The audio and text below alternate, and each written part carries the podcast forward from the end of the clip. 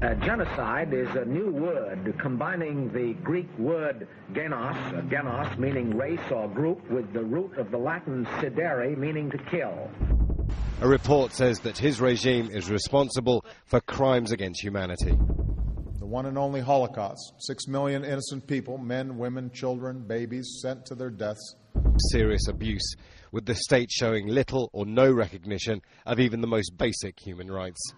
I became interested in genocide because it happened so many times. Many wonder what it will take to bring this violence to a halt. Basic human rights be given the protection of international law. The killings in Cambodia, killings in Rwanda, the killings in Bosnia, killings in Darfur. And we are haunted by the atrocities that we did not stop. This is Atrocity Prevention Monthly, a podcast by the Sentinel Project.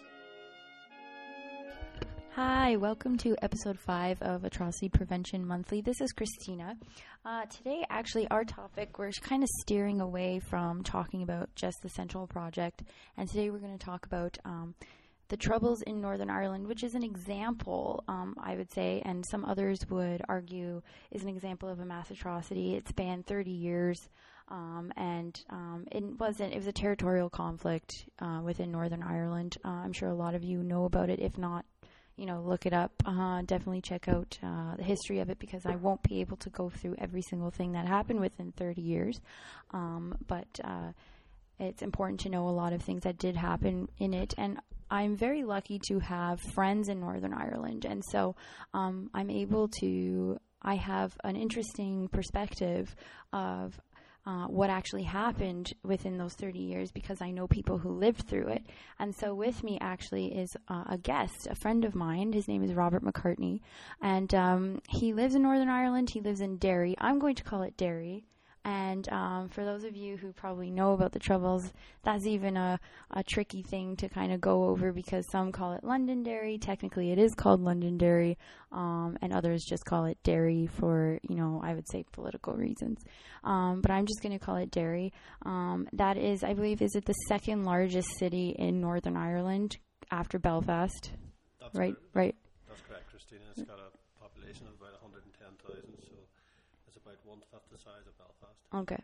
So um, that actually, Derry is where um, a lot of events happened during the Troubles, although the Troubles did span, you know, all over Northern Ireland, and they also spilled into the Republic of Ireland.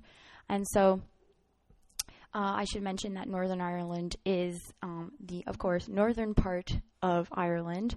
Um, it is part of the uh, United Kingdom, um, and as opposed to the Republic of Ireland, which is not. Um, and so you obviously from this you can tell that there is a territorial conflict there between people that are you know wanting to at the time and still of course wanting to you know nationalists that want to you know unite with the you know southern Ireland area and then unionists that of course want to stay um, connected to the British and um, you know remain part of the United Kingdom and so um, I should start off with explaining kind of um, Ireland in a sense. Northern Ireland um, became Northern Ireland after, what is it? Uh, technically 1922, um, after it was the Irish Civil War that then kind of Ireland became a republic. And so, but Northern Ireland remained part of the British Empire due to the fact of the um, overwhelming um, amount of is it would you say it was Protestants and Unionists that wanted to stay with British with Britain and that um, Ireland knew that they wanted to stay there so they just divided up the line because they if there was an overwhelming majority of people that wanted to stay within Britain Well, what actually happened in um, 1921, 1922 is the British government and Irish government set up a, a border commission, Mhm. Recognising that there was a significant uh, part of the population in the, in the north that um, did not want to um, be part of the Republic of Ireland, and this border commission was set up to determine where the border should be, Mhm. and that is the outcome of that border commission is where the the, the line on the map was drawn. Right. And you have six counties in the, the north of the island that um, remain part of uh, the United Kingdom. hmm So, so let's talk about you now, so that everyone understands that's the reason why there is in Northern Ireland. Let's talk about you, Robert. You were born in 1962. I'm going to say you're I'm going to say that you were born in 1962. Um, and so the troubles began in 1968. So Robert is an interesting uh, person for this because to talk about this because he really did grow up in the troubles, I would say. And in in the matter of the troubles lasted from 1968 technically to 1998 with the Good Friday Agreement. And so uh, Robert, the reason why I asked, you know, for him to be uh, a guest on Atrocity Prevention Monthly is because he lived through the Troubles. He grew up with the Troubles. He has some personal stories about living through the Troubles, um, and I actually find him he's essentially unbiased in his opinion because I think you still have people you guys tell me stories all the time about people that still you know there's people that side one way or the other and feel very strongly about who was worse whether it was the nationalists or the unionists and, and everything that went on. Um, but you have a very level-headed approach to understanding what happened. And i'm going to say that this the troubles um, t- in general are not an easy thing to understand. I personally still don't understand it after all these years of talking about it, reading about it. There's so much that went on. Um, it's complicated. It's not clear cut at all. Um, and that's why even some people would say, well, it wasn't necessarily a mass atrocity or mass atrocities didn't happen. It did. There, uh, in total, over six, uh, sorry, 3,600 people were killed. Um, and they say over 50,000 injured, whether it is physically, psychologically, these sorts of things. And that's a huge number when you're going to take into account the population of this country as a whole. That is huge. And so, um, so Robert, like I said, lived through it. Um, he himself is Protestant. He married a Catholic and had children in this time span, and his children were uh, raised Catholic. Um, and although uh, the issue with Northern Ireland and the Troubles was a territorial one, the religious aspect does come into play. Um, predominantly, the nationalists were Catholic and the Unionists were Protestant, um, and still are. I don't really know how I should go about this. because it's not, like I said, clear cut, but that's how it typically worked. Of course, I'm sure you had some Catholics that or or Protestants that you know intermixed in different areas because they thought um, you know didn't agree or whatnot. But um, that's typically how it works. And so um, let's talk about the beginning of it. Now, I always think the beginning was Bloody Sunday, but in fact, I'm wrong. Bloody Sunday was um, in 1972 or 71.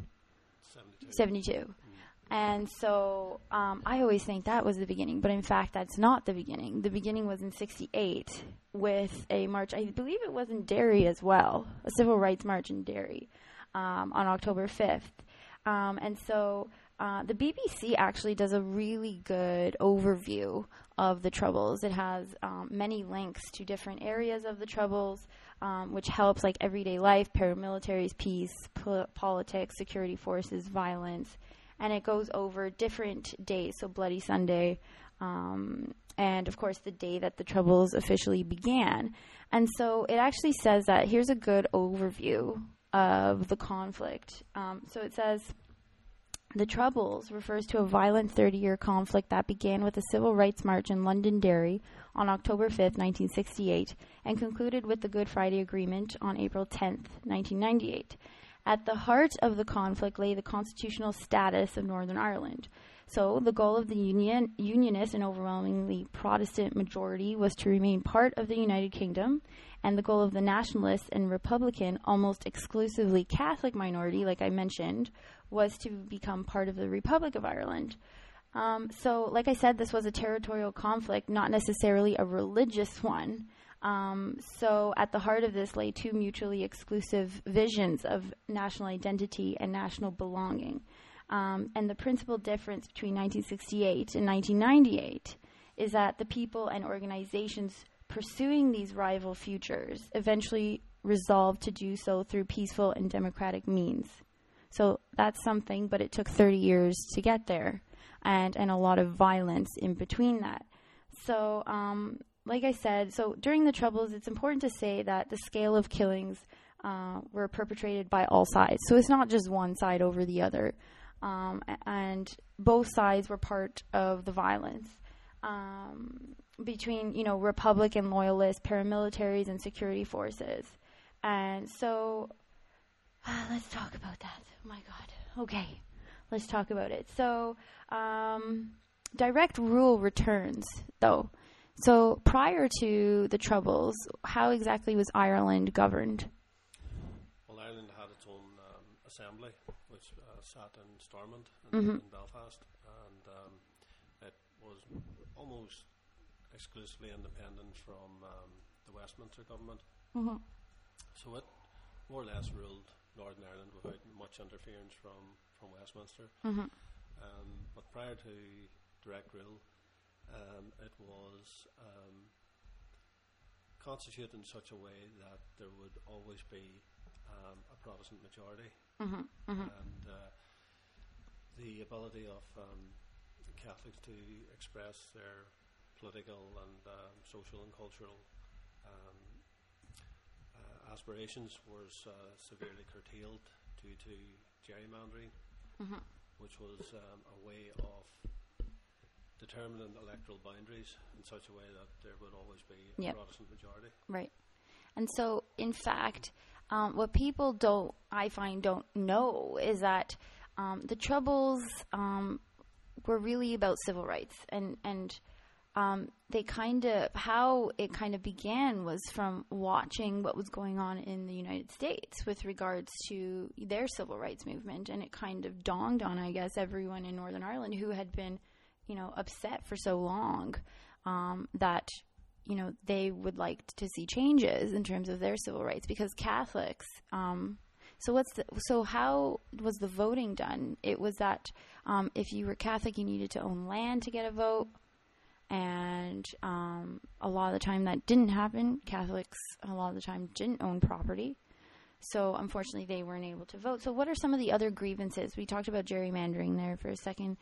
Uh, some other grievances that were generally the issue for people.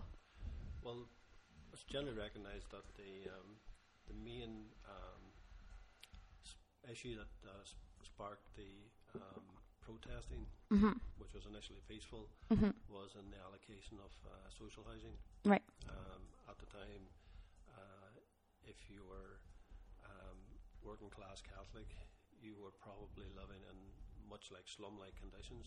Okay. And whilst there was a, a large um, program of uh, construction uh, of social housing, it was being uh, uh, allocated in a biased fashion. Mhm. And um, political um, protesters, sa- you know, began to protest that this was unfair and it should be allocated on a, uh, on a, a need basis rather Right. than on a political or religious um, perspective. Right. And uh, so that was really the spark that started the, the civil rights movement. Right. And so, um, you know, it was of- originally, at the beginning, peaceful. Um, but it later turned violent, unfortunately. And so, um,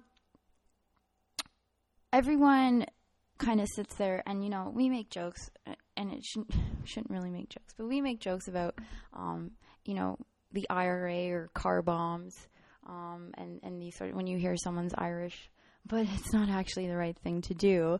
Um, but um, the IRA didn't. That wasn't the beginning of the IRA. The IRA existed prior to the Troubles. It existed during the civil rights movement, not civil rights movement. Sorry, the um, Civil War in Ireland, Yeah, right? Well, the, the IRA can trace its uh, ancestry back to the Irish Republican Brotherhood, Okay. which was the, the movement that really um, create, created the conditions in which the, the Irish Republic came into being. Mhm. And uh, once the, um, the two entities, political entities, uh, were established, uh, they didn't just disappear uh, in the in the north of Ireland. They became more or less um, uh, went into a you know a position of or situation of stagnancy Right. for a long number of years, um, but they still existed Mhm. uh, in a very low key fashion. Right. And then so what so was it were they already gaining in terms of I don't want to say power, but um, were they already starting to um, band together prior to 1968, or 1968? Then really in Northern Ireland, they really started to come together and you know take up the cause of what was going on. Is that how it started? Would you know?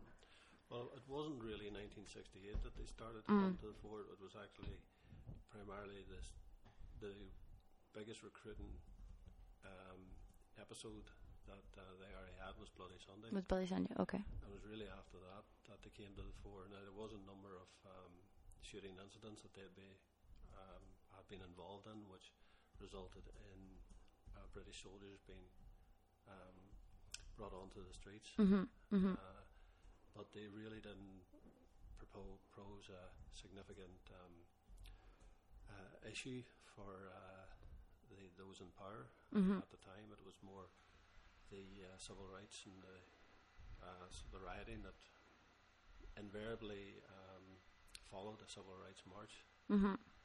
During between 68 and uh, 72. hmm So okay, so we have the IRA, but um, did it? Because I know that over time it kind of split up. That it wasn't just one entity the entire time with the exact same, um, you know, uh, idea. It did kind of split up over time, right? Like it wasn't that it was just a solid movement, a solid idea. Not they split up. They had different. A lot of people had different ideas throughout. Now the IRA. Um, so they're typically the nationalists, uh, Republicans, obviously. So now, what was their equivalent? The Unionists. What was what was their kind of name? Their group. Well, uh, in the beginning, um, the, there wasn't really a, a unionist paramilitary force. Mhm. Um, they were going back to the um, partition. Mhm. Um, the Ulster Volunteer Force Mhm. uh, was brought into being to safeguard the um, safeguard the the Protestant ascendancy in, in the in the north of the province. Um, but again, they became over between the um, in the 1920s and, and the 1970s. You know, more or less disappeared. Mhm. Uh, but when um, when the uh, IRA started to become more active, Mhm. then the Ulster Volunteer Force reformed. Okay. And then there's various offshoots from That's that right. organisations, Yeah. such as the Ulster Defence Association, Red Hand Commandos, and various other splitter groups that, That's right. that uh, decided to uh, pursue a, a political agenda through um, armed aggression. Right. So um, let's talk about. I want to say let's talk about um, Bloody Sunday. Um, you were too young, obviously, at the time um, to really know. But there's some footage um, that we were looking at, and you can you can see the extent of it, how scary it was. This was a was it a march at first, and then it turned. Was it a protest? I, I can't fully understand. I guess between the march and a protest, what what what, what exactly was it, and that it turned so bloody? Well, Bloody Sunday March, uh, which initially, you know, it wasn't called that. No, uh, yeah, I'm sorry. I should I should yeah, rec- I should say that. Yeah. It, it was a civil rights march, Mhm. basically to pursue the agenda for civil rights for, for all. Mhm. Now, because previous marches had um, occurred and had led to rioting, Yeah.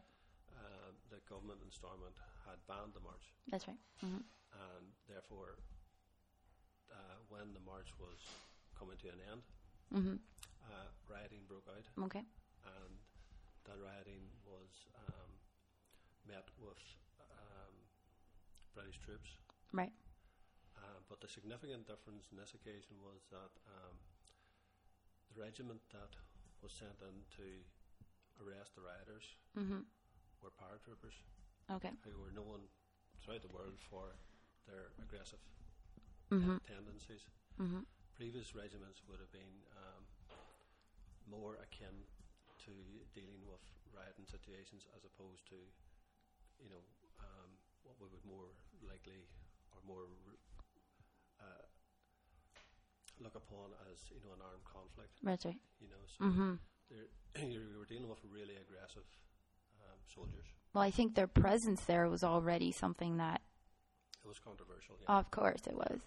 And so, um, and, and there, there's footage, and um, there was an inquiry later on about it. Um, and you see that, you know, you have the marchers are kind of throwing, um, what is it, rocks and some bottles at um, these paramilitary troops, right?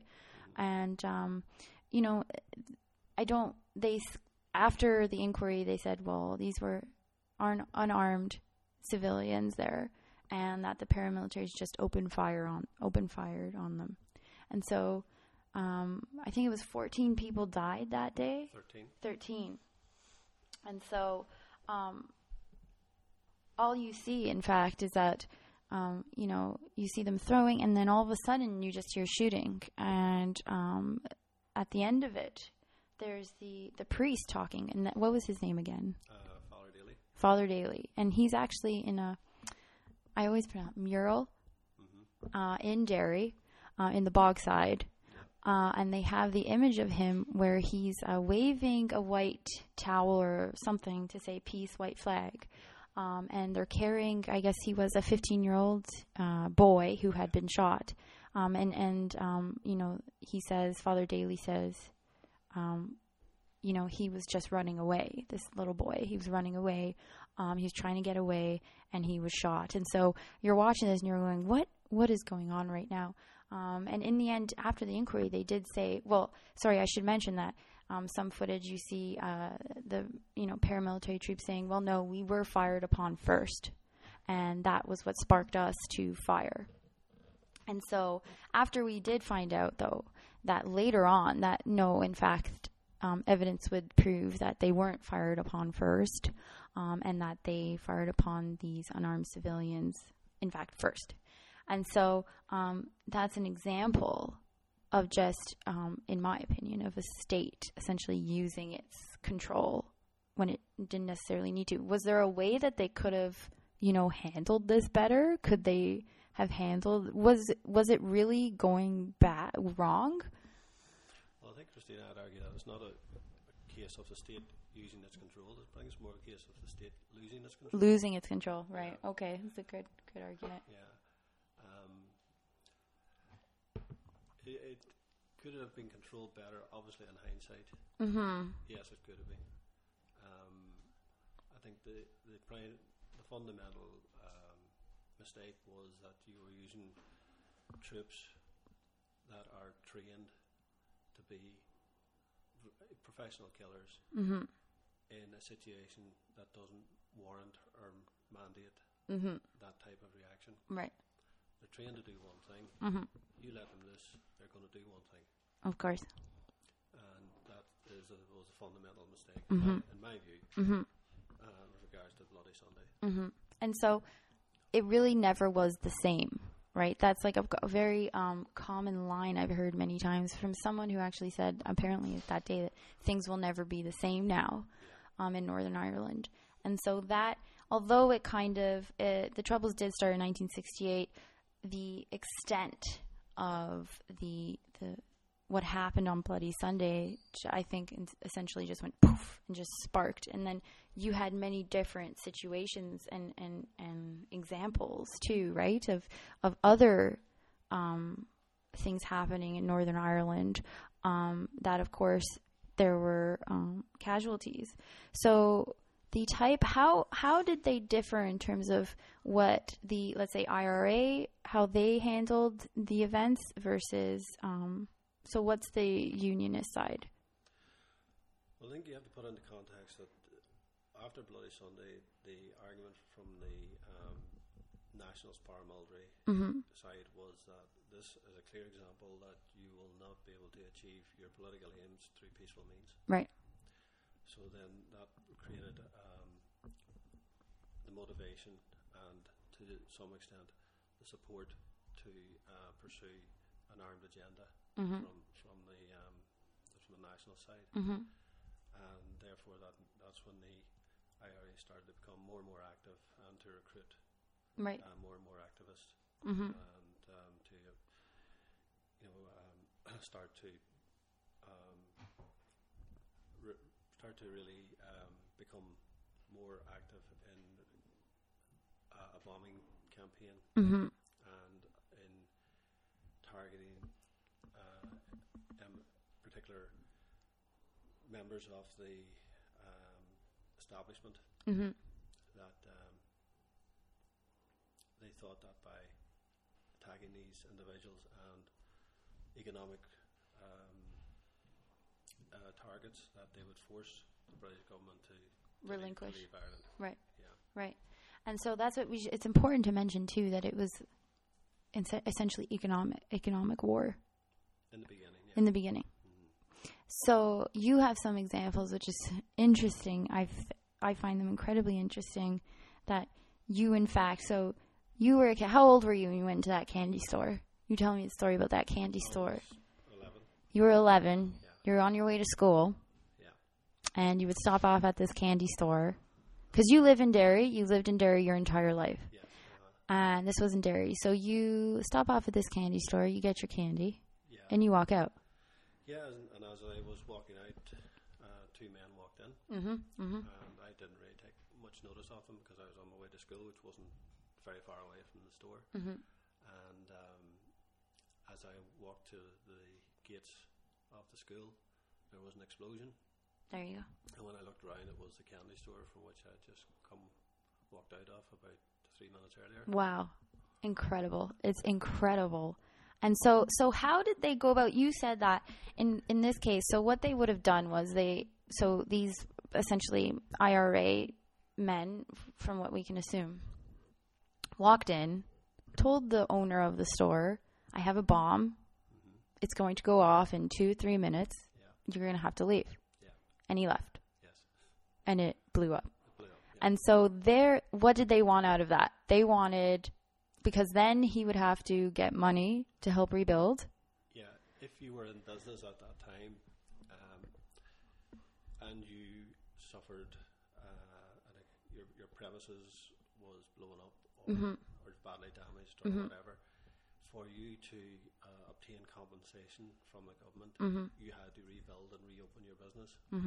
Uh, if you didn't, you didn't get compensation.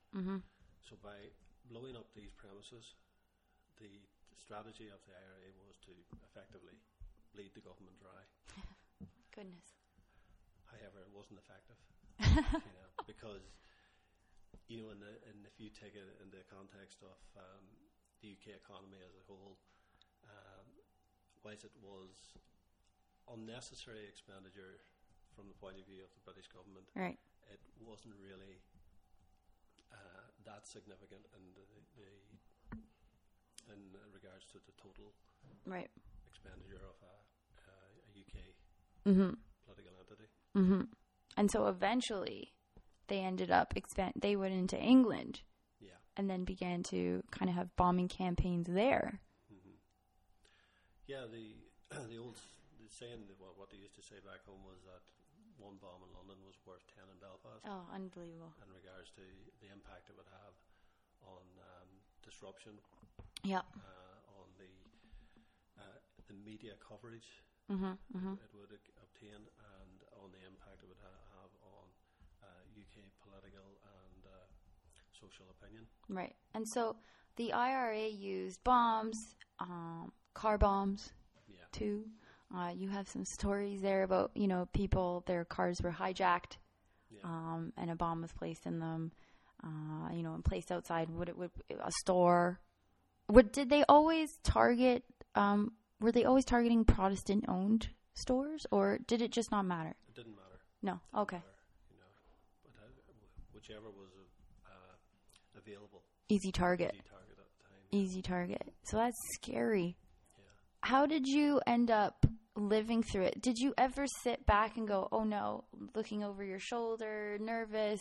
How I find it because I never lived through anything like that. I live in a great country, peaceful country. Um relatively, yes. Um and so uh I never lived through something like that. So, how did you kind of go about your daily life? Did you get up going, "Oh no, what's going to happen today?" or you didn't think about anything? Um, I think you have to think that you know this wasn't a conflict that uh, happened day in day out. Right. there were periods where Nothing happened. nothing happened, Mm. and then something would happen. Mm-hmm. Or quite a few things would happen close together, and then nothing would happen for a long time again. Mm-hmm. And um, you know when you you, you you get on with life because you have to. Right. You know you, you don't have an alternative. Right. So you still got up, you still went to school, people still went to work, and um, that sort of existence became normality. Mm-hmm. Mm-hmm. Were you ever nervous about people you were talking to? You never knew if someone was part of one of these groups. Yeah. You would never know, mm. right? That's what you said to me. No one ever discussed it. You would never come out and say, "Oh, yes, I'm part of the IRA." Um, were you ever nervous if you made a friend that what is this person really doing behind? Did you ever think like that, or you just didn't think about it? Um, you you would never. I think also you have to put into context that um, we lived in a divided community, mm-hmm. and you know you went to you went to a, a Protestant school or you went to a Ca- Catholic school, mm-hmm. so you lived within your own within your own people, mm-hmm. more or less, mm-hmm. you know. So uh, you you really you really ghettoized to a large extent. Okay. So you didn't really have to worry about who you or you, you were talking to or who you weren't talking to. Mm-hmm. If that makes sense. Right, right, okay. So, um, your dad, I'm, I asked you if it was okay to talk about, you know, your family, and you said yes, it was okay. So, your dad was in fact a firefighter Yeah. in Derry, Yeah. and so your dad unfortunately passed away um, when you were quite young. I think it. What what year is that? 1971. 71.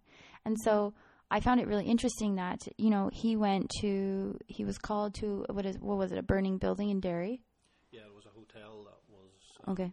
on, on fire. Yeah, and he went in.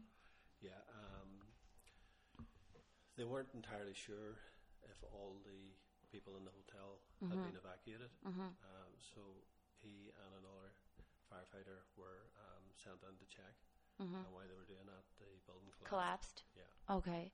And so later on, I guess over years, they kind of have thought that that was in fact an IRA attack, or or how have they they kind of looked at it? no one ever um, took responsibility Right. for for the fire. Mm-hmm. Um, but some people are of the opinion that it was a deliberate fire Mm-hmm. um, because at that time uh, it was not in the IRA's interest to take responsibility for the death of civilians. Of course, that's right. Yeah, they didn't want to. Um, so it wasn't until after Bloody Sunday, really, that um, it became a, a, strategic um, way of um, promoting their agenda. Mm-hmm. So at that time, it, it was not politically um, astute to take responsibility for um, situations of that nature. Mm-hmm. Yeah. Mhm. And so um, it's interesting too because you have the candy shop experience, then you have the carjacking. Some of your friends, uh, you know, they someone came up to them and said, "Please give me the keys to your car," um, and then you know their car was taken. You said that people, um, a lot of people didn't drive at the time because their cars were just getting hijacked, and that was it. Yeah, well, there was a, there was a lot of people that, um, well, not a lot, but a few that um, decided that it wasn't worth having a car because it was only going to get hijacked. So um, uh, they, they decided that they would Just- walk yeah, really. public transport. Really, that's crazy. That's crazy. And when, like, these people, if if someone came up to them and said, "Give me the keys to your car," were they ever f- uh, just? You had a friend that actually said no. Well, I had a friend, and, and he worked periphery of the Bogside area, Mm-hmm, and he had two cars that had previously been hijacked. and on, goodness. The th- on the third occasion, um, a guy came in and asked for his keys, and uh, he refused to hand over the keys. Yeah. So the guy uh, pulled a gun on him, goodness. and he still refused to hand over the keys. He's brave but then uh, he was advised by uh, a colleague that it would be in his interest to hand to do so, right? the keys. So he did so. So this guy, who presumed was an IRA man at the time, Mm-hmm. uh, disappeared. And about five minutes later, he came back and he handed back my friend back his keys and said, "That car's no use to me. It's an automatic. I can't drive an automatic." So there were some times where you could find humor in certain things that were going on. Um, that is crazy. Uh, the fact that he sat there and kept saying no, and a gun was pulled on him, he is brave. Or, Uh, or stupid. or stupid, one or the other. Yeah, really. Um, and so then you have the story of your grandmother. She owned a pub, yeah, and so what happened with her pub? it was blown up. It was blown up. There we go. It was blown up. Yeah, And so you know that that was IRA? yeah. I shouldn't be laughing. It's just crazy that, you know, I know someone who's actually gone through and had connections to all these different things. Um, and so over time, so let's talk about other type events that happened um, in Northern Ireland. So I know I always remember talking about what is it, the Omagh the Omagh bombing, but that happened after the Good Friday Agreement in 1998. So what are some examples that happened in the in the you know between these years after Bloody Sunday, after Bloody Sunday? Like, what are some other examples in terms of you know and and how bad they were and what what went on? Well, well, after Bloody, Bloody Sunday, you know, you had a, a long list of um, multiple atrocities, you know, multiple deaths. Um, some of them by um, the IRA, some of them by British forces, some of them by loyalist forces. Uh, it really became a you know a tit for tat Right. type of war. You know, you killed some of us, and we'll kill some of you. And um, you know, you, you could list off many events. You know, um, the Warrenpoint bombing when um, British soldiers were, were blown up by a, car, car bomb. Wow. I think it was a, a bomb, actually, a culvert bomb onto, onto the road. Um, you have Locken Island, where British Secret Service personnel killed, I think it was three IRA men. Wow. Um, you have Enniskillen, which um, 11 people were killed while they were commemorating the um, uh, mem- Memorial Right. uh, Day. Right. You know, a, a bomb went off off there, killing 11 people. Mm-hmm. Um, you know, I could go on and on. You know, so Right. There's so many different examples. Now, Yeah. You know what I'm going to do right now? I'm going to cut this off. I'm going to say this is going to be continued because we're going to do another segment and we're going to talk about how the troubles shifted and how we ended up coming to the Good Friday Agreement. So, thank you everyone for listening. This has been Atrocity Prevention. Come back for the next episode because we'll have kind of concluding arguments about the troubles and whether it's really over. Thank you, Robert. I'll see you next time. Please visit our website at www.thesentinelproject.org. You can also find us on Facebook at facebook.com slash stopgenocide or follow us on Twitter at twitter.com slash sentinelproject.